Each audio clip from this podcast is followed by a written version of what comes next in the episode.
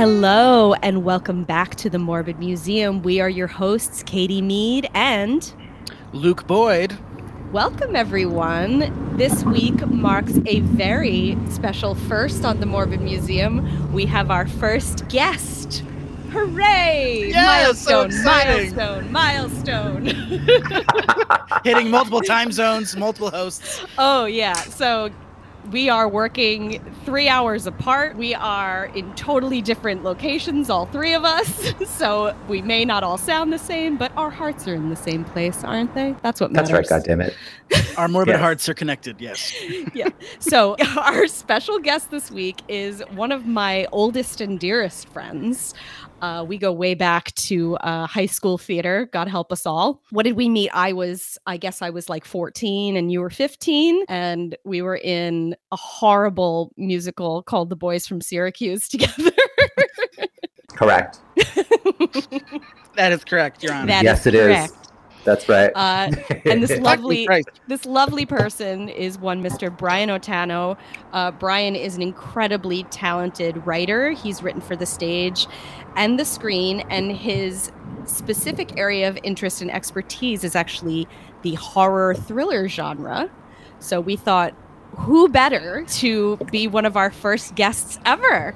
And Brian, what will you be talking about with us today? Today, I'm going to, first of all, hello, and thank you very much for having me. I'm excited to be here. I'm a big fan of the pod. Thank you. Today, I'm going to be taking you all on a tour of 112 Ocean Avenue, also known as the Amityville Horror House, also known as High Hopes, yes, also known as the Cracker Box Palace. I'm terrified. Yeah.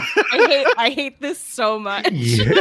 But we tell you something, you should be terrified, and like for reasons that are just beyond anything you might imagine. You know, okay, so we all grew up in the tri-state area, right? Yes. That's right. If you were like just basically an American who was alive in the 80s or the 90s, you know about the Amityville Horror. But I mean, the impact of the Amityville Horror on those of us who are like local to New York, I think is especially horrifying. I mean, the name Amityville has become synonymous with like modern paranormal horror, but as a kid, I get creeped out, even just passing signs for Amityville on the Sunrise Highway. Mm-hmm.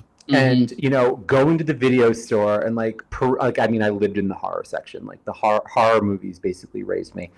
And as a child of the 80s, I sort of grew up fearing the sight of that house with those quarter moon windows, and hate them. You know, hate them so much. The story, the eyes are watching movie, you. 100%. That was the whole deal. I think that's a huge part of the reason why this house and this franchise is so iconic, because of the distinctive look of the house and those windows that always just seemed like they were like watching you. And I think the story also had staying power in the zeitgeist because it was supposedly based on a true story. Right. So I was actually going to ask you that, and I don't know if you know this to be fact or not, but I'm trying to think of my own knowledge of horror, and I feel like this was one of the first horror movies and franchises that was based on "quote unquote" a real account. There were a handful of movies out there that were like loosely inspired by the story of Leopold and Loeb before this, and The Exorcist, which had come out a couple of years before this. That's true. I guess The Exorcist was also based on real stuff, allegedly. Yes. Heavily adapted from the true story of a young boy having demons exorcised out of him. But I think the Texas Chainsaw Massacre. It's so funny that all these movies sort of came out in the 70s. The Texas Chainsaw Massacre. Well, that's inspired by like 10 different things. Based on a true story. Yeah, right. That's totally inspired by Ed Gein. Little Ed Gein, little everybody else. Yeah. Yes, but as the narration would have it, that film is packaged as a true story unto itself, like with I remember that Sally and Franklin and you know the family of cannibals that lived out in the outskirts of Texas. Remember that? Remember when that happened? Oh, good times. Good times.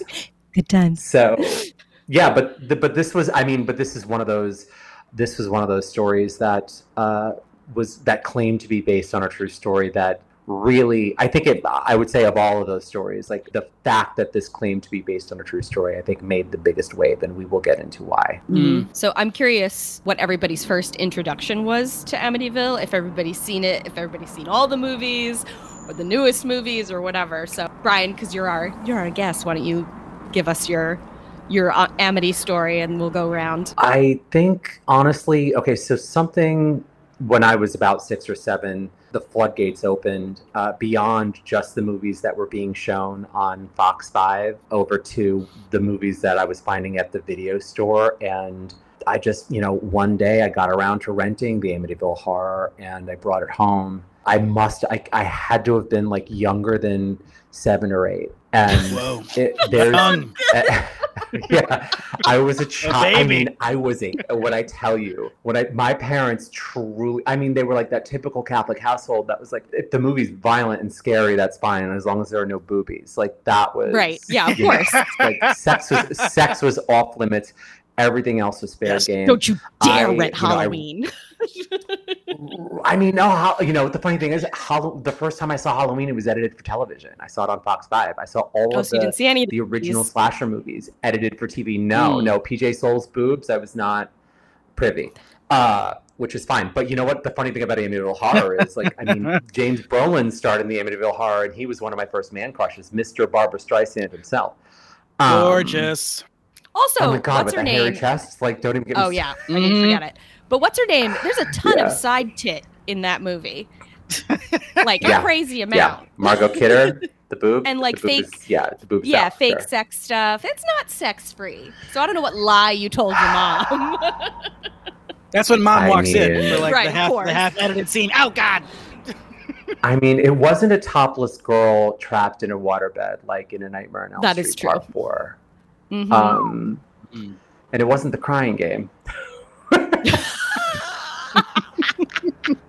So you were doing okay. For whatever. Yeah. For whatever reason. You were a young kid watching this.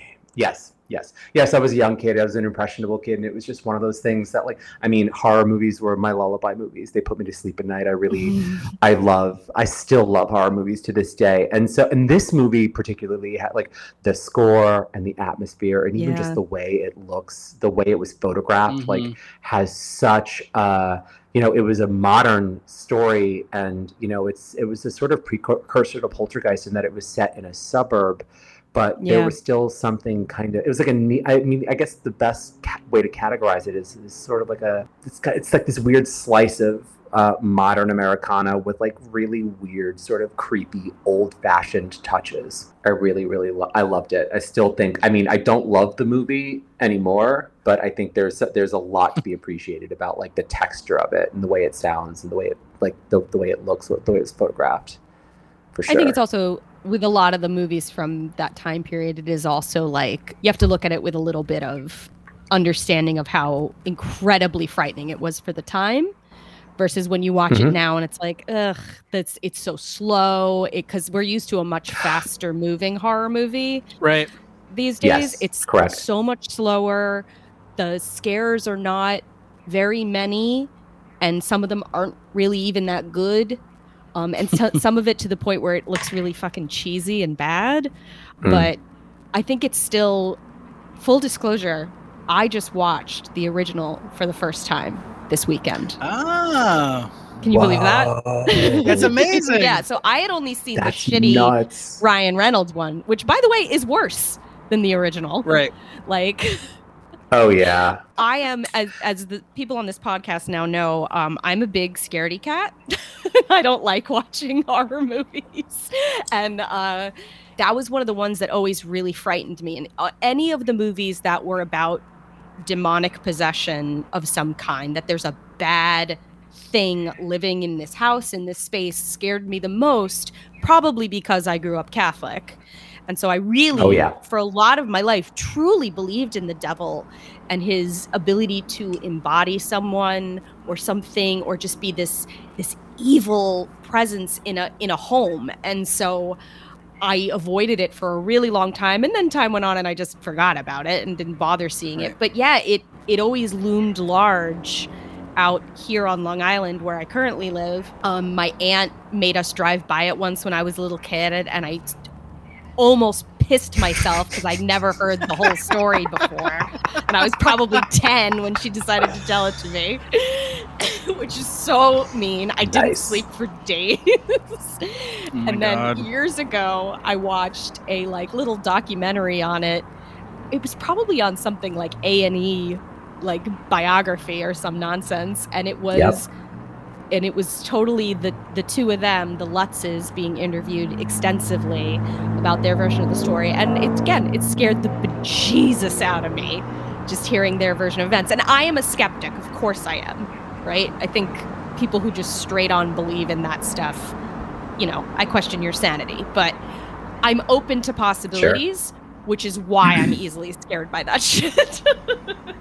Well, it's very insidious because it's in the home and it's in the suburb. You're safe. It's your safe space is your house, your home. Yeah. And to find out you're not safe in that space is the most terrifying thing you can think of. Yeah, I think I probably first saw the original movie when I was a teenager. I was also I was blocked out from horror most of my youth years, and it was terrifying. I agree with Brian, I like the grittiness. I like the voiceover demon segments or the scare. Yeah. They still freak me out. They're just the way it's done. It could probably because it takes me back to being 12 years old again. I was obsessed with the real places these stories took place. The Exorcist steps are in Washington, and you can climb them. They're by Georgetown. They're terrifying, and they're actually really dangerous. And then the first time I saw the Amityville house was when I went to at Katie's wedding, which was on Long Island, out in Massapequa Park area, and we were staying over in the area. So we're right by Amityville, drive by, and it is so accessible. Easy to get to. Yeah, and so I can imagine the site being swamped by tourists and onlookers. After this stuff all hits the fan, and I think that's also part of the staying power is that it's any burb. It's not like it's a Texas farm or some Idaho ranch. It's way too easy for kids who grew up in the suburbs to sort of imagine this landscape in their own backyard. And I guess that also going back to what we were saying before about how this is, in my mind, one of the first, based on a true story things. There's an actual living artifact, a place that exists there where you can see this fucking happened here. So it's not it's kind of based on Ed Gein or whatever, but I don't know. It's no, this allegedly happened in this house at this address. So that makes it so recently. What'd you say, Luke? Yeah. While we're talking about... Very recently. Yes. While we're talking about the way... It's funny that we're all talking about the way the movie looked. I copied and pasted a link to the YouTube page of, the radio spots for Amityville Horror. The link is in the chat. No, I'm not listening to this. That's very scary.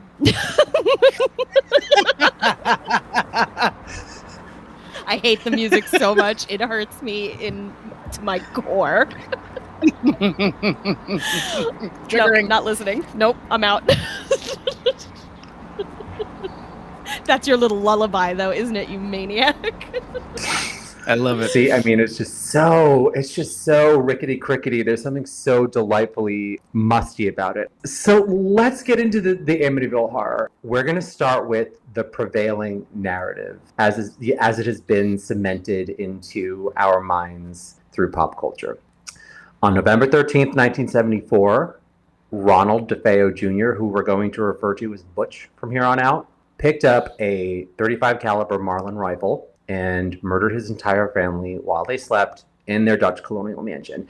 First, he shot his parents, Ronald and Louise DeFeo, twice each, before going on to murder his brothers, Mark and John, who were 12 and 7, respectively, and then his sisters, Allison and Dawn, who were 13 and 18, respectively. So awful. They were all found. Awful. I know. They were all found in the same position, in bed, on their stomachs. It does not appear that any of them struggled or that any of the family members heard the gunshots and got out of bed. That's the story. Every depiction of this murder and every retelling of it sort of really hinges on this detail. Okay.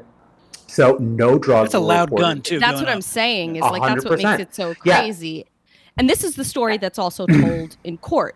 Yes. Well, yes. In court, we'll get to that. Okay. Sorry. Didn't mean to jump the gun. No, it's fine. It doesn't appear. Shut your mouth. It doesn't appear that any of them struggled. It doesn't appear that Any of the family heard the gunshots and get out of bed. And like, I mean, the family didn't hear them and the neighbors didn't hear them either. All they heard was the family's barking sheepdog, Shaggy. The rifle wasn't outfitted with a silencer. That I don't even think you could have put a silencer on that gun. No, not on that kind of gun. So the next day, Butch was arrested for his family's murders after briefly feigning innocence and trying to blame their murders on a mafia hit. Now, just over a year later, Butch was tried for the murders, and he pled not guilty by reason of insanity, claiming that demonic voices made him do it.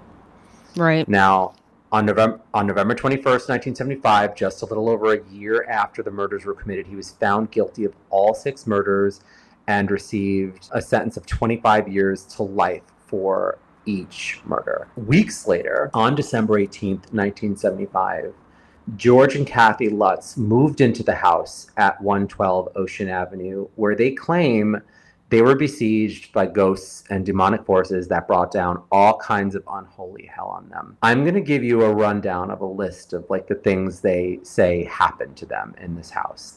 They say that the house had terrible cold spots and inexplicable swarms of flies. They claim that the walls oozed green slime. They claim that they had a priest come through to bless the house, and he was the one to hear that demonic voice ordering him to get out. They say that after he left the house, he suffered various inexplicable health ailments, including blindness, horrible flu symptoms.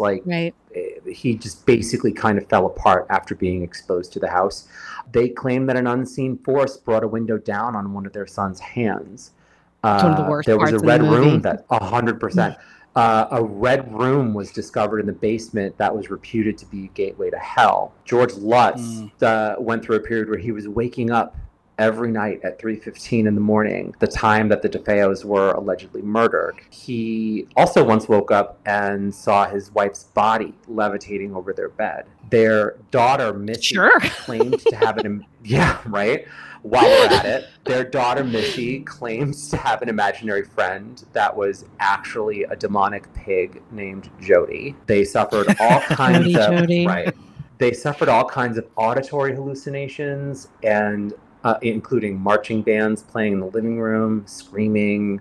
George Lutz also claims to have undergone like a really intense personality change. I guess he thought that the sleep deprivation paired with the demonic forces of the house were sort of driving him insane. And all of that is like in no particular order. That's just like a laundry list of all the things that happened to them while they were in the house. And after 28 days, the Lutzes fled the house, leaving all of their belongings, and they never returned. So their story, as told to Jay Anson, became this phenomenal best-selling book that sold over 10 million copies. And as we've been mentioning, was adapted into a film starring Margot Kidder and my childhood man crush, Mr. Barbra Streisand himself, James Brolin. So that chopping so much wood, so cool, chopping all that wood, honey. All that wood. So those are the bullet points of the prevailing narrative surrounding 112 Ocean Avenue, and it's all bullshit. It is, and the story of the hoax and the forming of this hoax and everything else that I'm about to get into is far more bizarre and ultimately tragic than anything that they could have dreamt up for this novel. We're going to call it a novel because it is a work of fiction. The house at 112 Ocean Avenue was never haunted. The truth behind this story and how it came together unfolds like an absurd caper populated by con artists and fucking charlatans. It's the sort of thing that, like, you would imagine David O. Russell or Steven Soderbergh would make into a fucking fascinating character study about hustlers pulling the ultimate long con. And all the people around them who are either trying to discredit them or cash in. Now, let's get into it. Let's get into it. Yes. Okay. So it was incredibly easy to poke holes in the Lutz's story, and it didn't take long for everyone to pile on, which frankly they asked for. Among the people who chimed in the chorus of it's true. They were so out of pocket with this story. It was wild.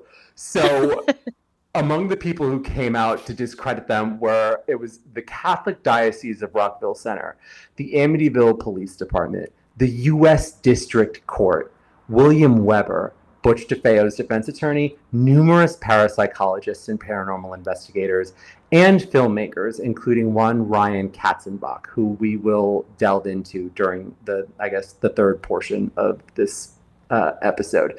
Now, we're going to start with a guy named Stephen Kaplan. While trying to whip up interest in the story from the paranormal community, after George Lutz vacated the house with his family, he reached out to a handful of paranormal investigators, hoping that they would come and check the house out. And I think the thinking on his part was that he just wanted them all there so that he could say, oh, we've had numerous paranormal psychologists come through. And he reached out to Stephen Kaplan, who was based in Long Island. And you know, George wanted him to investigate the house, but swerved real hard when Kaplan told him, I'll do it for free, but if you're full of shit, I'm gonna let the world know. That's not a direct quote, but like that's basically like what his stance was. If this is a hoax, don't worry, we do that a lot on this show. We do a lot of historical paraphrasing. So yeah, needless to say, after he said that, he never heard from George again. Uh-huh. Now, eventually the two started taking snipes at each other in the press. George tried to discredit Kaplan and said, oh yeah, you know, I disinvited him from coming to check out my house because it turns out that, like, you know, he claimed to have PhDs that he didn't have. Meanwhile, Kaplan came back and started asking very simple questions about details in George's story that could have been confirmed by, I don't know, weather almanacs or hospital records, press photos, bit by bit over the course of a conversation. Right. Like he just, like Kaplan just basically, but with questions, like backed George into a corner until he basically admitted to having fabricated practically everything that Kaplan was asking about. The one sticking point for Kaplan specifically, and it was very simple, was the incident with the window. Right. You know, George and Kathy Lutz claimed that this window slammed down on their son's hand and that they rushed him to Brunswick Hospital for treatment, but found that, like, none of his bones had broken. And so Kaplan was like, all right, cool, so here's what we're going to do. We're going to subpoena the records from Brunswick Hospital and make sure one way or the other that, you know, find out once and for all whether or not, you know, y'all rolled up. And he was like, oh, well, no, actually, we just took him to a clinic. And they were like, great, what was the name of the clinic? And then George was like, oh, well, actually, we just kept him at home and bandaged his hand up there. Okay. And it's like, bro, how do we go from, like, an incident that landed you in the hospital to, oh, we bandaged this up at home? Like, it was just things like that. Like, I don't want to go through and, like, annotate every iota of bullshit that came through this story. But, like, they went to professionals, and more often than not, the professionals were like, you're trash. Now, we can trace the roots of this hoax back to, of all people, William Weber, Butch DeFeo's defense attorney, who, you know, by all accounts didn't know what the fuck he was doing. And he was hell-bent on getting Butch off with an insanity plea. When that was tanking, he thought that he might double down with the devil made me do it narrative. And so, you know, he and George and Kathy Lutz got together to discuss concocting this story. They got wine drunk and came up with the whole thing, harvesting facts from DeFeo and the murder case and going buck wild, creating this insane story. One particular detail, the pig with the glowing eyes hanging out the window was actually a neighbor's overweight Siamese cat. Shit you not. Yeah, so they got wine drunk and they started coming up with all these different ideas. Like, oh yeah, you know, we'll say that that George woke up at 3:15 every night because that's when, you know, medical examiners think the family died. And they looked at crime scene photos and they saw that there was all this black gunk on the doors and they thought that that was like slime. And, you know, Weber said, no, that's graphite for, you know, for dusting for fingerprints. But when you photograph it and light it in a certain way, it comes out looking green. Like they just, I mean... It was like this fucked up idea salad of like them taking all the facts that they gleaned from the details of the crime. And, you know, it was pretty insane. Now, all of this was carried out in the hopes that DeFeo would get a new trial. William Weber thought at the end of the day, if this story got enough traction, it became widely accepted that the house was haunted, then he could potentially get a new trial. And that's just not how it all shook out. He also was counting on a payday. That's a real fucking Hail Mary. If you think, if I could get everyone to believe in ghosts. Right. And is this wine drunk brainstorming session happening before the Lutzes leave or after they leave? They're gone already.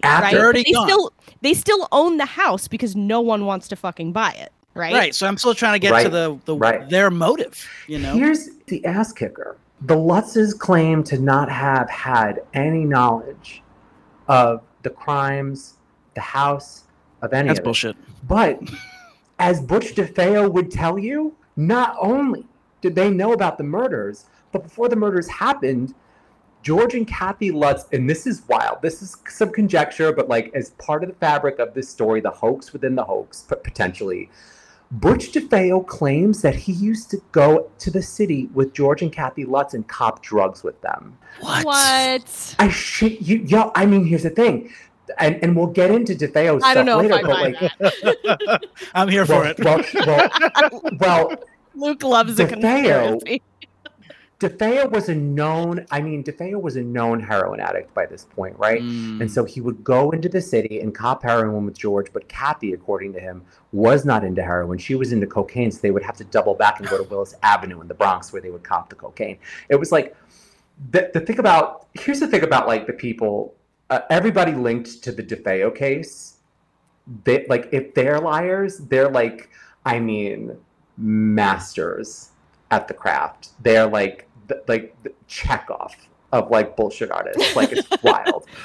So decades of lying, but yeah, long time. Sure. I mean, but DeFeo claims that he's not a good witness. He's not a reliable source. No, he's not a reliable source. But he was. But it's not out of the realm of possibility that at the very least, I buy that they knew about the murder. I mean, if I knew, I would negotiate for a lower price in the house. I mean, come on.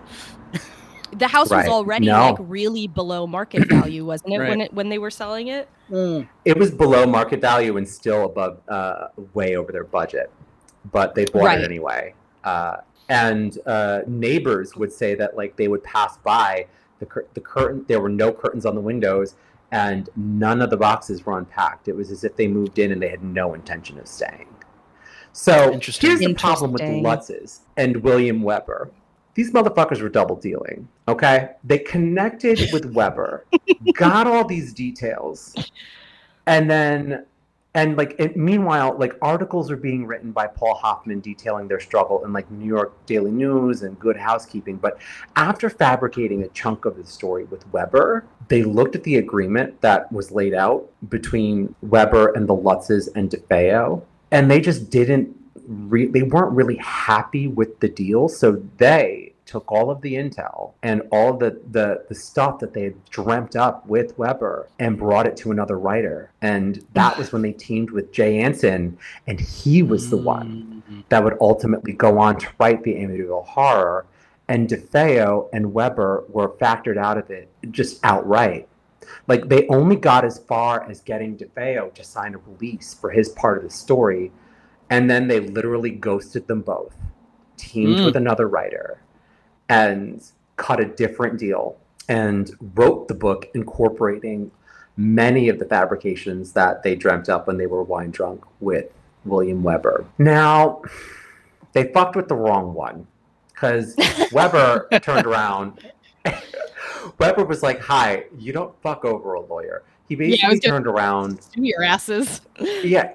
He sued them in U.S. District Court, and then the Lutzes countersued Weber. And, the punchline is they all came out looking like assholes because in the proceedings, Judge Jack Weinstein found that it was clear when presented with all the facts, the Lutzes had fabricated key details of their story. Like, Weber was able to sort of poke holes in all of it and also prove that, like, he had a hand in making it up.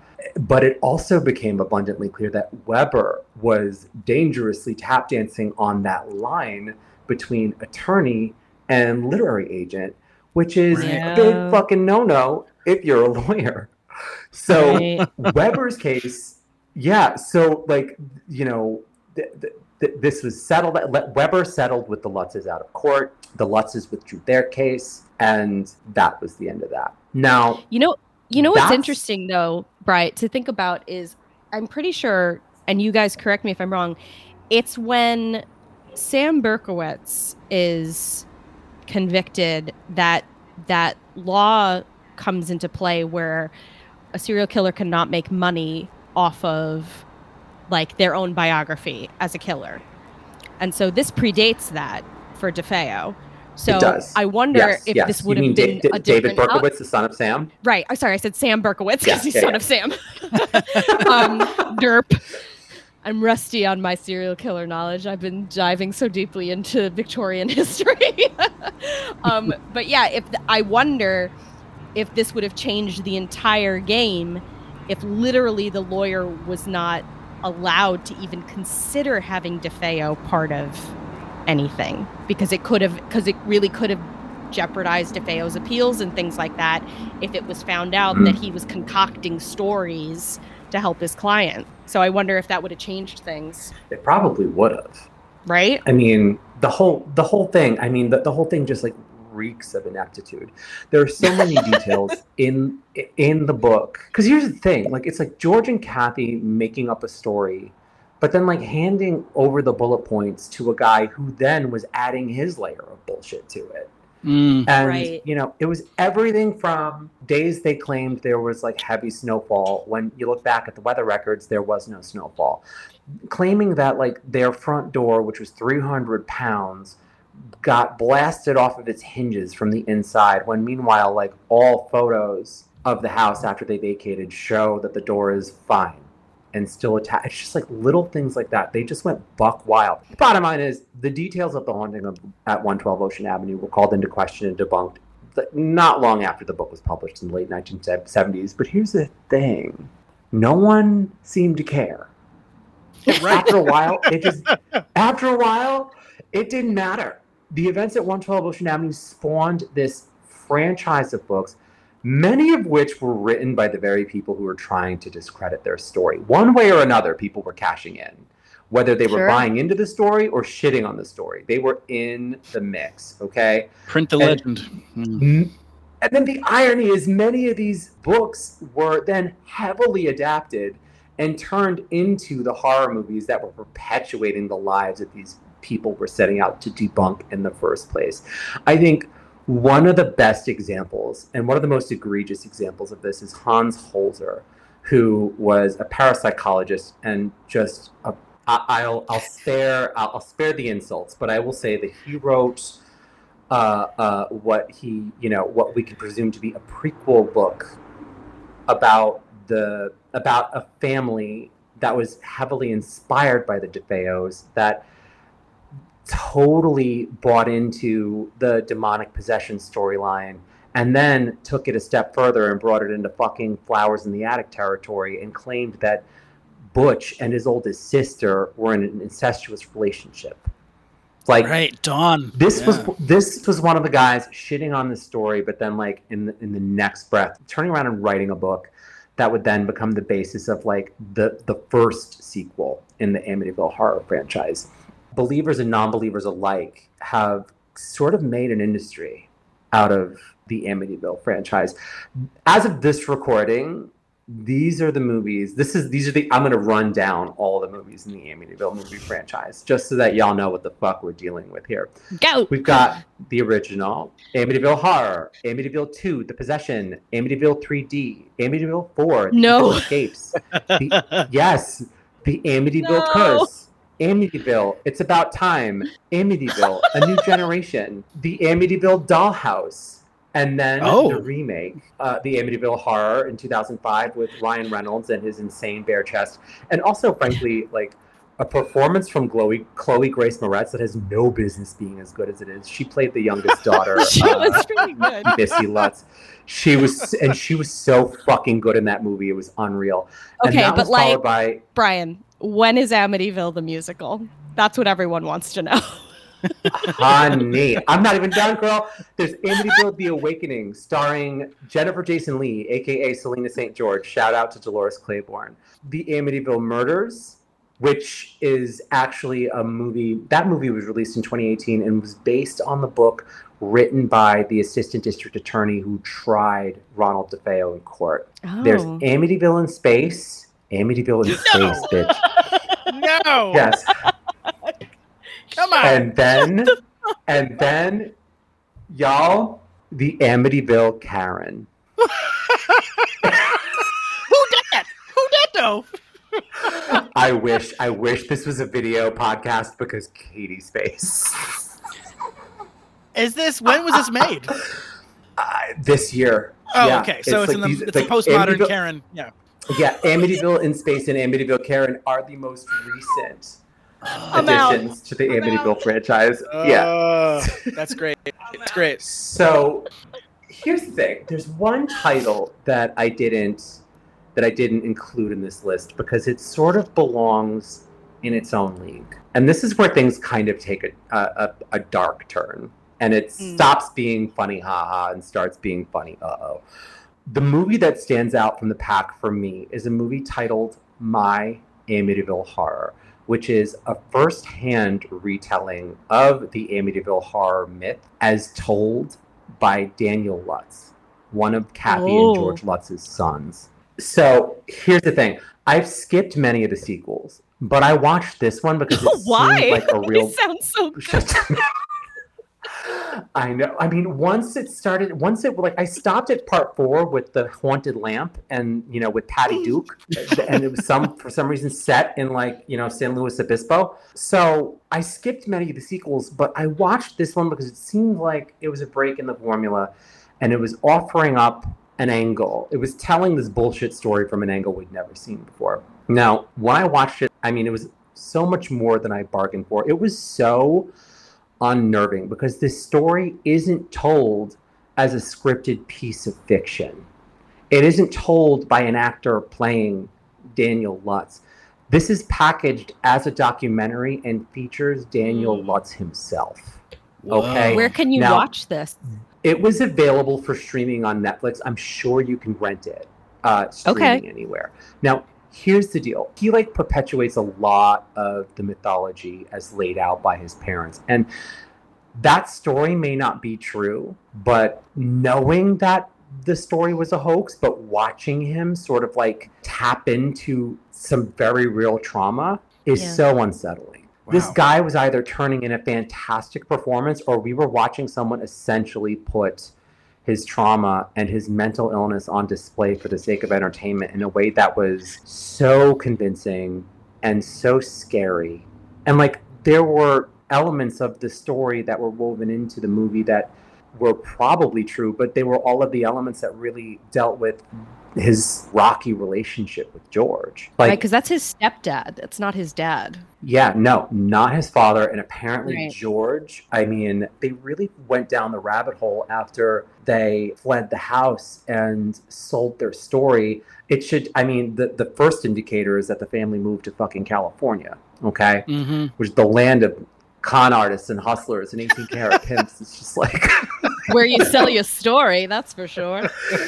That's right. And, you know, it's so abundantly clear that, like, for Daniel, the trauma of his upbringing with George and the trauma of having to live this lie is so entwined with the narrative that they created. And it's just so, it's one of the most disturbing things you will ever see. So just without giving too much away, because it sounds like something worth watching, what's the general sort of his thesis statement in all of this? His thesis is that what his parents put forth as the truth was the truth, and that it was just the tip of the iceberg. Whoa. And like, and as a story, as a piece of fiction, it's fascinating. But the fact that it's packaged as truth and is told in the way he tells it, it's just, it's like, I guess the way I would put it is he's not working the story's working him. Right. It's like when you watch an episode, Karen Kilgariff, my podcasting queen, talks about this all the time on My Favorite Murder, when she's watching an episode of I Survived, but she gets the sense that the person telling the story hasn't worked through the trauma of their story. Yeah. And so watching them tell it starts to just feel like you're watching something that you really shouldn't be watching. Like, right, that's like what it felt like watching. Mm-hmm. Yeah, yeah. He believes the story, or has he been just conditioned to believe the story at this point? That's I mean, honestly, add that to the heap of fucking unanswered questions that this whole story leaves you with. Because we haven't even gotten into the DeFeos.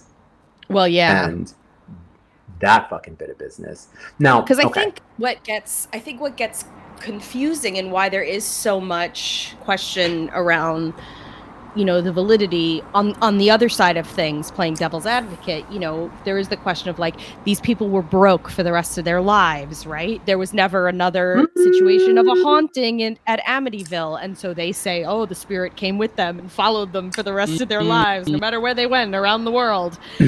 So it's like, there's always an answer for something, right? The fact that they were broke for the rest of their lives is actually debatable, because George Lutz formed an LLC, Amityville Horror Holdings LLC, I believe the name of it, and he had, I mean, he had a huge stake in, I don't want to say all the sequels, but many of them.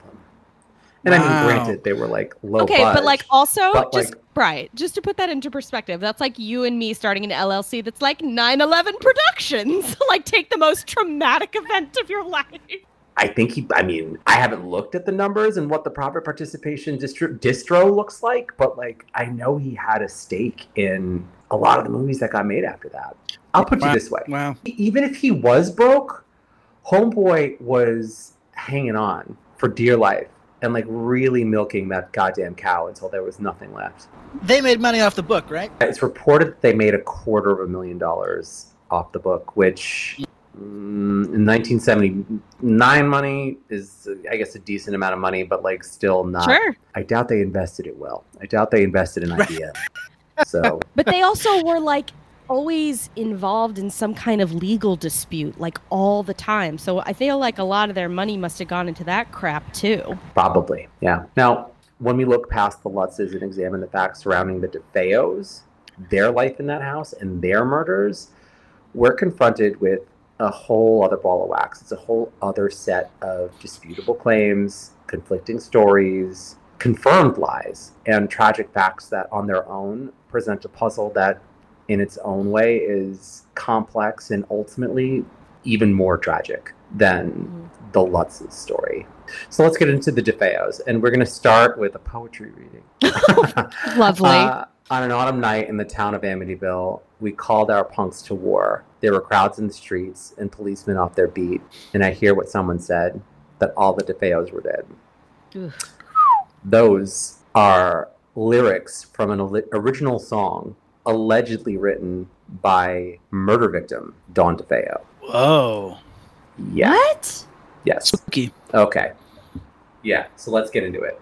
The Amityville Horror and all of its sequels all rest on the claim that this house was haunted, a lie that is rooted in Butch DeFeo's insanity plea and his claim that demonic voices in that house made him murder his family, right?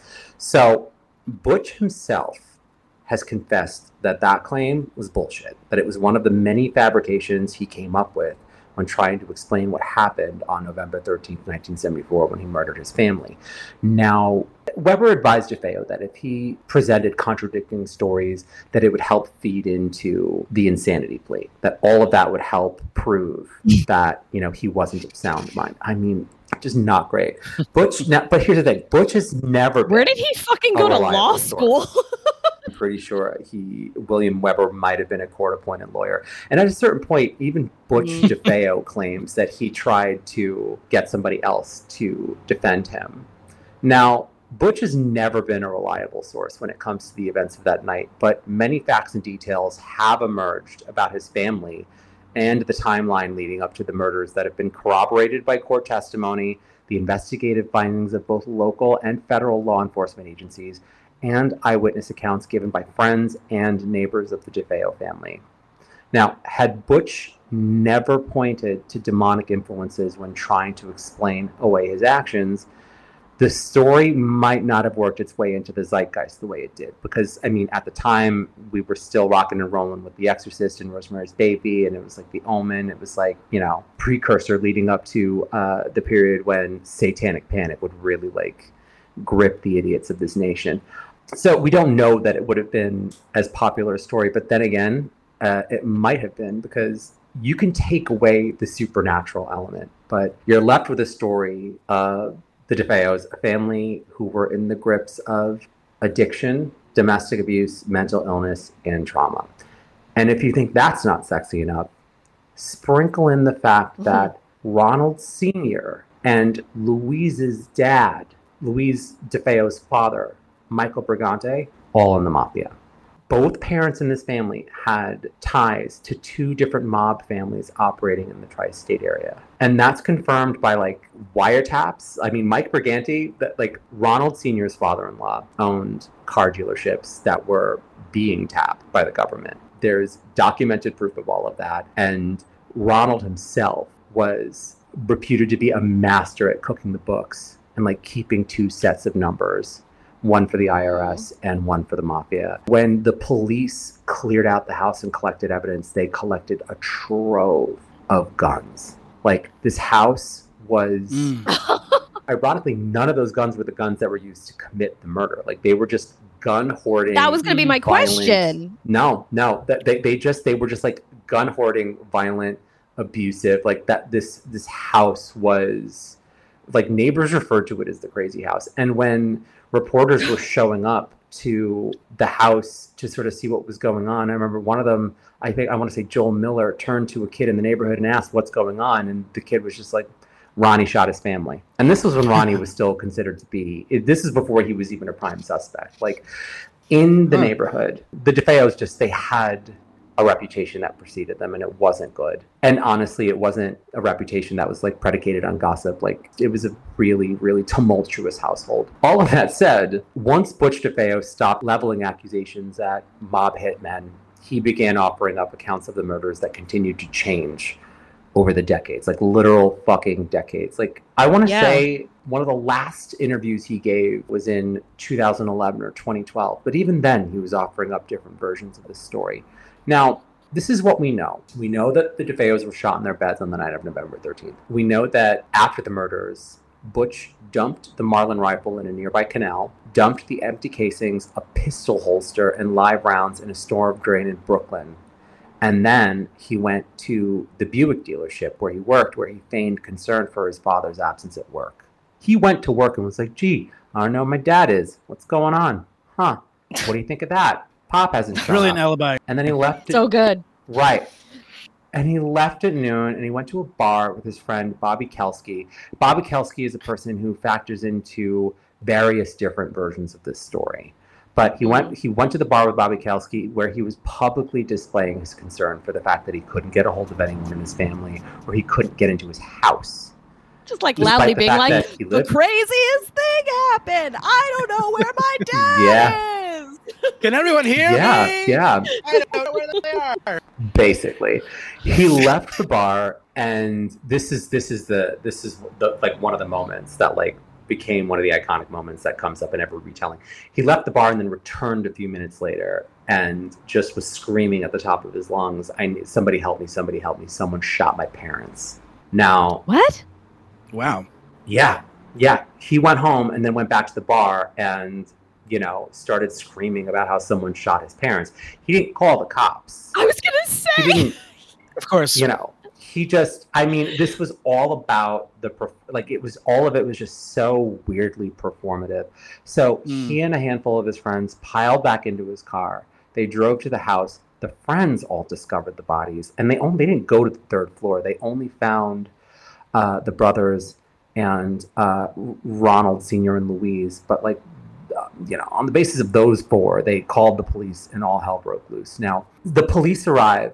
Butch swears that his family has been taken out by a mob hit, and so they bring him into protective custody because for a second there, They were assuming that he was the sole survivor of a mob hit and that he was in jeopardy and that the safest place he could be is in the police station. Right. And overnight, while he slept and while the crime scene was being investigated, the beginnings of the case were starting to form against him.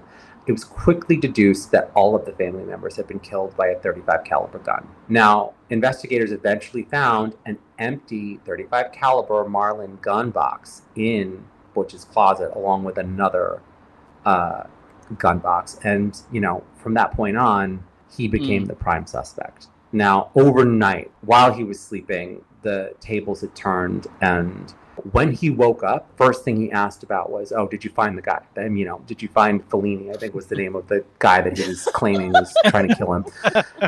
Sure. And they said, no. I'm playing it cool, I swear. They were right. And they were like, no, but we think you're the guy. What? Me? So they read him his rights at the station and arrested him for the murders of his family, and the police wore him down. Now, there are all kinds of claims that this confession was given under duress. Like, there, you know, there will right, there will continually be the Suffolk County Police Department at various junctures are called into question when it comes to their policing, but. You know, absolutely. Eventually, right. And but the police eventually wore him down and his mob hit story crumbled. And finally, he confessed and said in these words, and I quote, "It all started so fast. Once I started, I couldn't stop. It went so fast." Never mind the fact that like every article you read says that the murders all took 15 minutes. This guy's out here talking 15 about how it went really fast.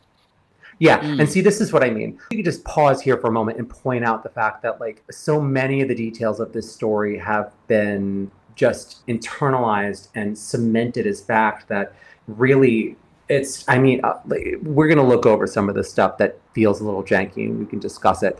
In the years that followed, we know that he was tried. We know that he was convicted.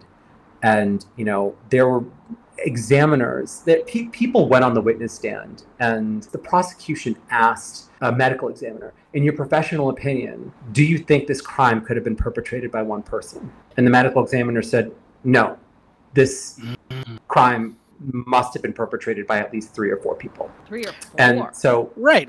Yes. What I know from watching The Sopranos, that this looks like a mafia assassination more than anything. And with going off so loud, rocking that house, unless everybody's drugged on some like Jonestown Kool-Aid light, like they're gonna hear everything going on. I'm gonna offer up a buffet of the varying conflicting explanations for the murders as relayed by Butch DeFeo himself. In the years that followed, DeFeo offered up various conflicting explanations for the murders. Now, we'll start from the top, the conclusion reached in court and widely embraced in the media and pop culture, that he killed his entire family by himself, that they were all found on their stomachs, face down in bed. No one moved, no one struggled. The next explanation that he offered up was that Dawn killed the family with an accomplice, and Butch killed her in the struggle that ensued after he discovered the bodies. The next explanation is that Dawn killed her father, which spurred their mother Louise to kill her and then all of the siblings. And then Butch, in turn, arrived at the house and killed his mother. Luke, you're making faces. Please comment. I love it. It's just like, I like just the bargaining of like, well, I killed my mom, or I killed my sister, or I only killed one person. Which person did I kill? I killed Jody the cat. Who did I kill? I don't fucking know. Right. Just washing their systems away. It's, like, they all killed each other, and then I came in and killed one person. I stepped on a roach. I didn't kill anyone. I'm not totally, you know, innocent. I'm not totally innocent, guys. I killed one person.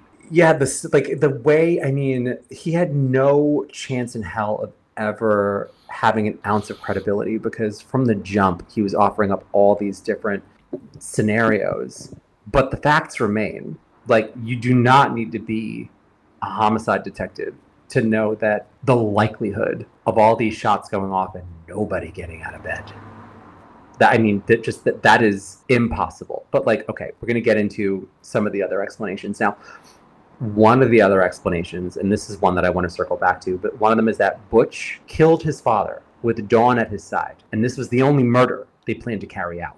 But then when the mom gets up and says, Ronnie, what did you do? And by Ronnie, she's referring to the husband. When she gets up and starts fretting over her husband, Butch claims that Dawn pulls out a pistol, kills her mother with that handgun. Butch then claims that he left the house, and when he came back, Dawn had killed all the other siblings to eliminate them as witnesses. And then he killed Dawn in the struggle. Oh my God. That's dumb. The plan was to kill Dad and just leave him there in the bed. No, I'm not buying that one. Yeah. Yes. So here's some fun facts about Dawn DeFeo. Mm. Dawn was about as maladjusted as Butch was. Dawn, at 18, was being forced to go to a secretary school. And she was, and this is corroborated by one of the neighbors, she was literally planning to run away from home and go to Florida with one of the neighbor's daughters. Like, they had the plan, they had the car lined up and everything.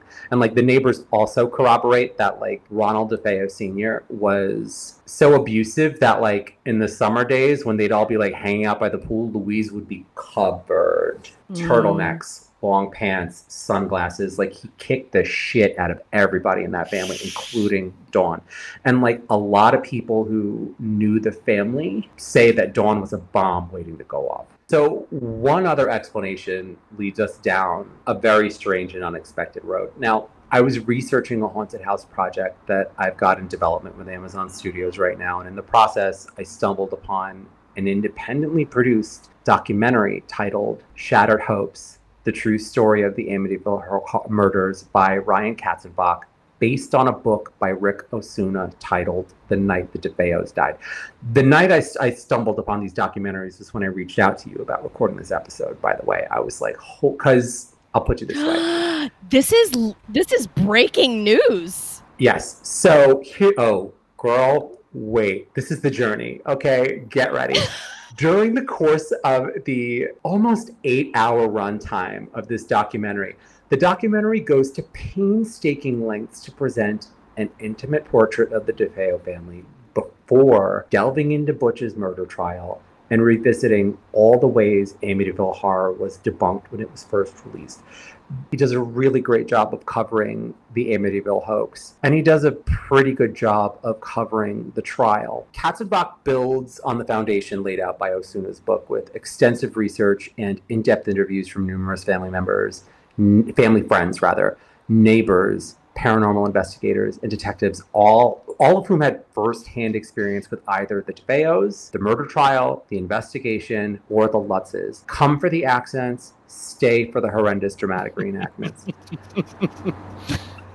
And I'm there. The cherry on top is that the whole thing is narrated by Ed Asner. This shit is fucking wild. Shut the fuck up! Oh, I love him. I swear to God, his voice is like, it's been over 20 years since I had a glass of bourbon, but like, yeah, just beautiful, smoky. Oh my God. Great. Mm-hmm. So the documentary, in painting this intimate portrait of the DeFeos, the documentary puts one woman front and center, Geraldine Gates, who, plot twist, claimed to be Butch DeFeo's wife during the time of the murders. Bro, secret wife. Katzenbach gives her 23. This woman gets hours of screen time, and I can see why, okay? She is a captivating storyteller whose first-hand accounts of life in that DeFeo house, which she lovingly refers to as Cracker Box Palace. The anecdotes are told in such exquisitely vivid detail. She claims she had a baby with Butch. She claims that he was with her before he went to Amityville on the night of the murders. She claims that she knew his grandfather, alleged mob figure Mike Brigante. She claims that Ronald DeFeo Sr. himself frequently interfered with her marriage to Butch. Okay? Like, if this documentary has a star, it is Geraldine Gates. She's the missing link. And she, in all likelihood, was also completely full of shit. I was going to say, and she dated Santa Claus.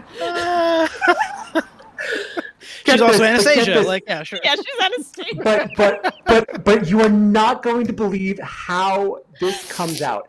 And this leads us to the last version of the story that Butch DeFeo put out, as documented in court, documented in like a motion that he filed. He filed Okay. A 440 motion in an effort to get his sentence vacated. In the motion, he claimed that Dawn killed the family with an accomplice and that Butch killed her in the struggle that ensued after he discovered the bodies. In the motion, he name-checked Geraldine, claiming that she was his wife during the time of the murders. He also name-checks a fellow named Richard Raimondo, who he claimed was Geraldine's brother. Now, the court, and doing their due diligence and, you know, getting into the sort of the nuts and bolts of this claim, immediately blow the story to smithereens. Right. They're like, hi, Geraldine was married and living upstate to somebody else during the time of the crime. A. B. Mm. Richard Raimondo does not exist. See, it is documented that you had a longtime girlfriend and that you lived in that house at the time of the murder and that you went to work most days with your father. Amazing. And it's wild. And so he is Geraldine, a gifted storyteller. He really is. If you come away from this, it's Geraldine, girl. I'm telling you, it is this bitch. She has no teeth. Yes. You could tell she's a chain smoker. It's wild. Oh, so bless. I mean, the judge just ran down this litany of, he blew it to smithereens, and Geraldine was forced to sign a sworn affidavit saying that, like, all these things weren't true. Okay? Mm. That was in 1992, in the early 90s when all this was going down. Now, 20 years later, she's talking to a writer named Rick Osuna, telling him that she's got all the fucking nitty-gritty about what happened in this house, claiming that she'd known the DeFeos since the 70s, and going on camera as Katzenbach's star fucking storyteller. Now, he insists that Gates' identity and marriage, right? He insists that her identity and her marriage records were wiped out by the mafia. And, you know, according to various online sources, right? Mm-hmm.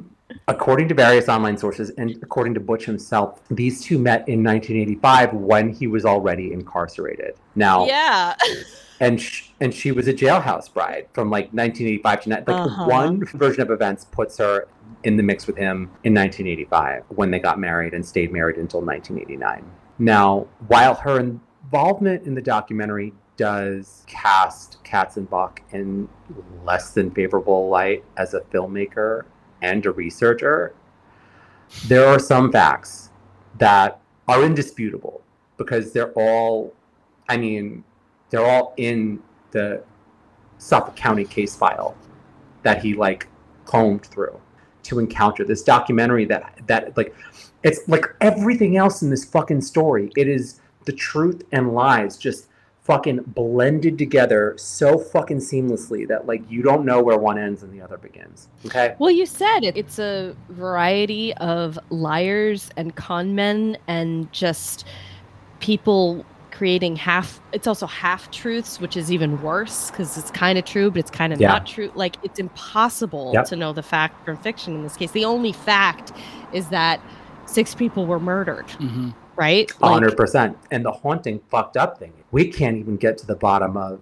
how that all happened. Like this case in a weird way had the supernatural aspect of it not been dropped by the Lutzes, like this case very well could have been like the staircase of its time. Yeah. As for Osuna's book, which was the springboard for the whole documentary, Butch DeFeo himself claims to have never spoken to Osuna and has labeled it fiction. And he puts it in the same league as the Amityville Horror. Is he telling the truth? We don't know. We do know that despite Osuna's involvement in the making of Katzenbach's documentary, Butch DeFeo agreed to sit down with Katzenbach and film an interview in which we're promised a complete explanation for what happened. And naturally, as with seemingly everything Butch DeFeo was involved in, the interview ends in a cliffhanger and the promise of a continuation that to this day has not surfaced. Okay? So like this whole story, I know, this whole story, when the dust settles on all these facts and fabrications and all the hustling and the maneuvering, we're left with a grim tragedy and a handful of puzzle pieces that don't all add up to a complete picture. Among some of the things uncovered in the case file, there are the following details. But the prevailing narrative is that DeFeo acted alone and that the entire family remained in their beds undisturbed as he moved from room to room and shot each of them from point-blank range. Now, that he could pull that off without an accomplice seems impossible, but we'll never know one way or the other. We do know that forensic investigators found gunpowder residue on Dawn's nightgown and omitted it from the trial, which could indicate that she fired a weapon that night. Again, we'll never know. I guess my question with her being involved is, how does she then get shot? Right.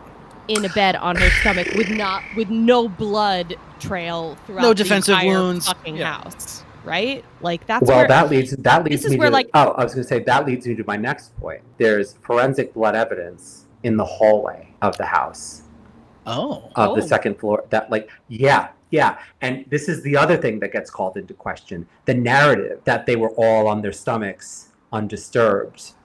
Right. When the murders took place in the fucking first place. Like there are photographs of like blood on the woodwork in the hallway outside of Ronald DeFeo Sr.'s bedroom. Yeah.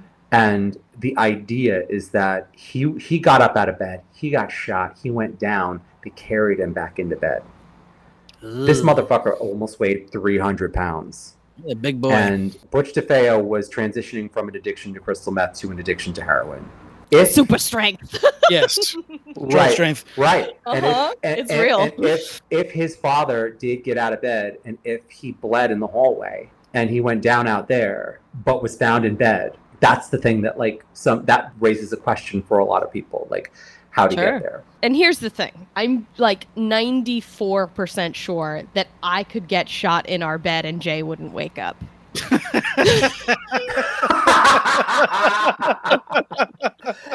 Wow. He's a very sound sleeper.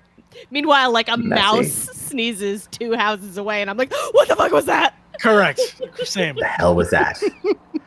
So, yeah, no, that's real. That's real. It's like we do what we won't know. Right? No, there's no way to know. That hurts.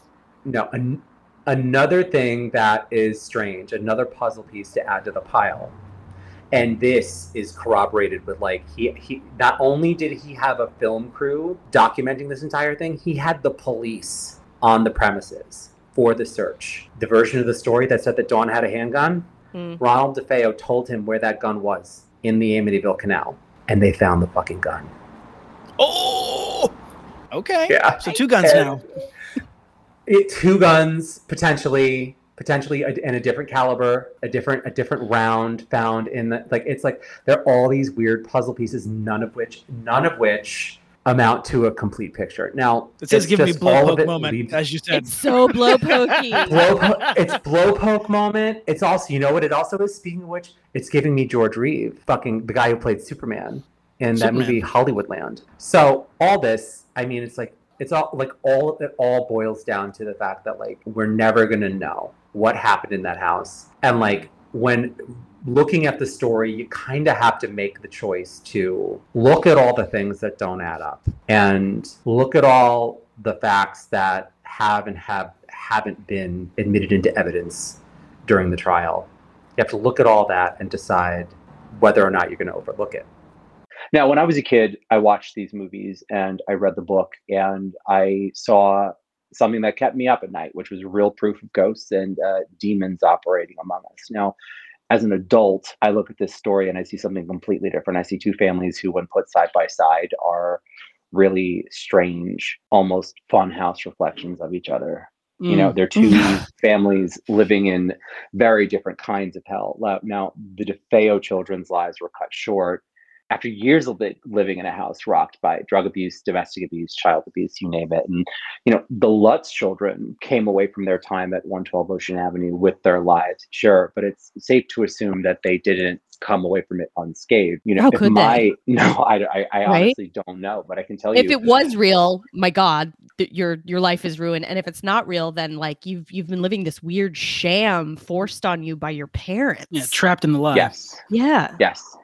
And if the movie My Amityville Horror is any indication, we know that Danny Lutz grew up to be a person who's living with a lot of trauma.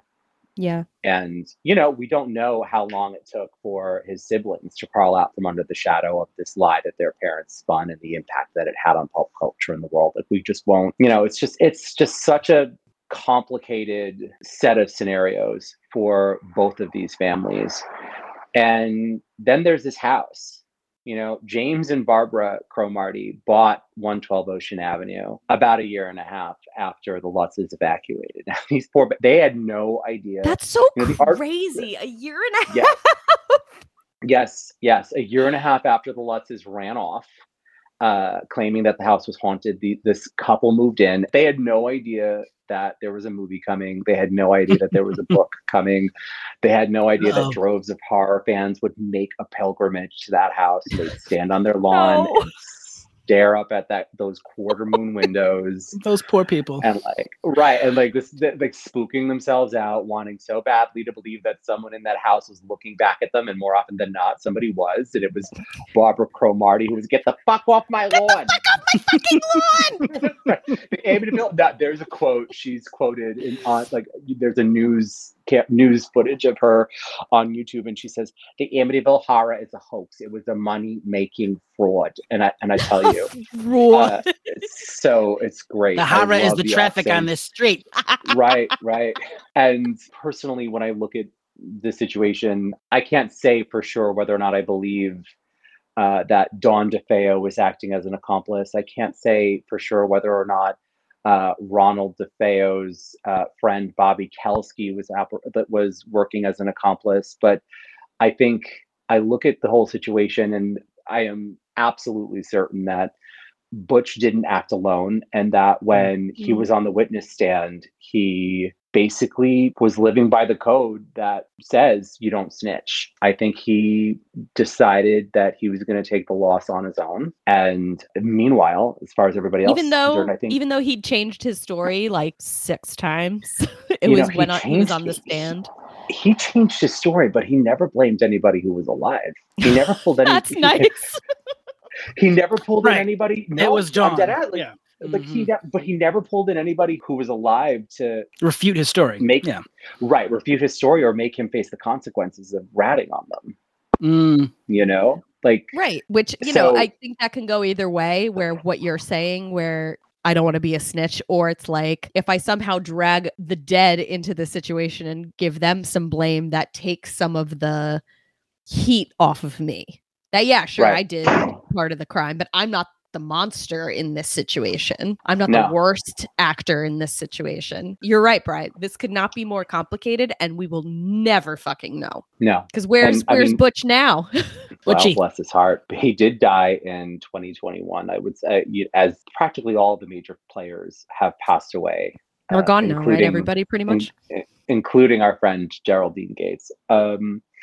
The irony of all of this is that the house, 112 Ocean Avenue, in and of itself is a ghost. It doesn't exist anymore. Fans of the horror franchise have become such a huge pain in the ass that the official address of the house has been changed. And if you search for 112 Ocean Avenue on Google Maps, you'll find that it doesn't exist. And if you switch to street view mode and you navigate to the plot of land where that house used to be, you'll find that the owners reached out to Google and asked them to blur the image out completely. I want to hear that story. I want to know what that phone call sounded like. Right.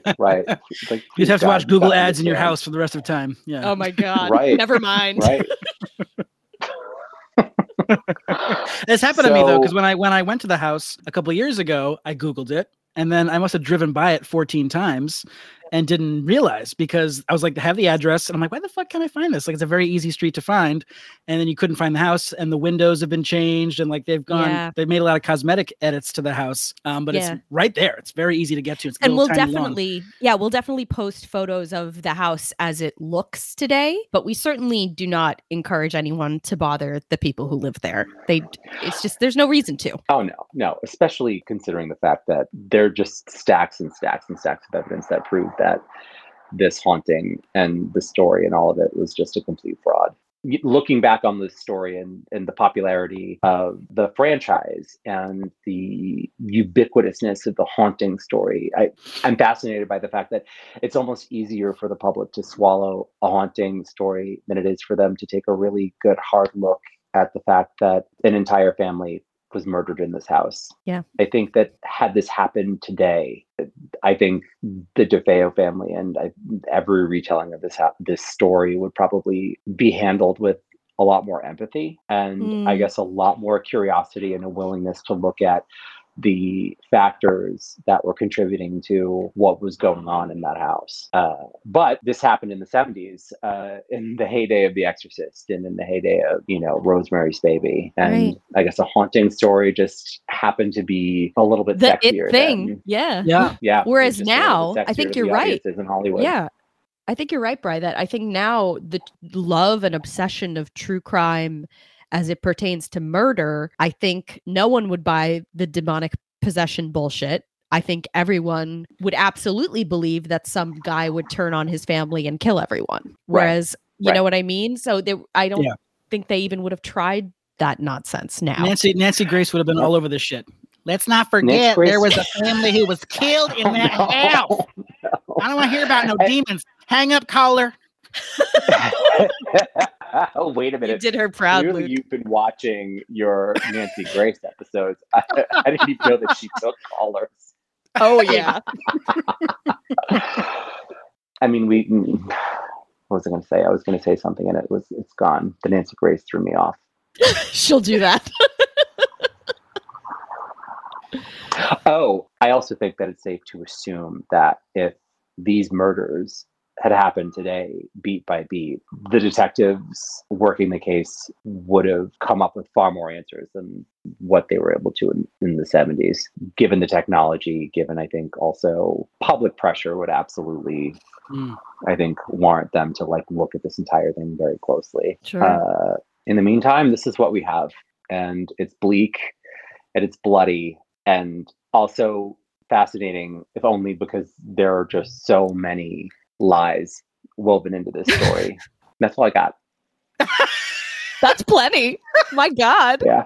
Brian, what an incredible telling of what I think on its face is a pretty simple story. I think we all know it as the movie or the book. And then of course the murder itself seems very okay, yeah, this guy shot up his family. But when you break it down to all these different layers, it has the ability to be so much more complicated and full of, like you keep saying, just these charlatans and bullshit artists. Yeah. Luke, your perspective? Brian, what an amazing retrospective of all the media that this has spawned, which I really didn't know much about at all. I knew about some of the first movies and the remake. And I really appreciate that you took time and made a message here about the supremacy of the true crime story versus the haunting story. And I think in the cultural imagination, true crime, hauntings, or paranormal activity and conspiracy theories all occupy a similar space. It certainly occupies this podcast.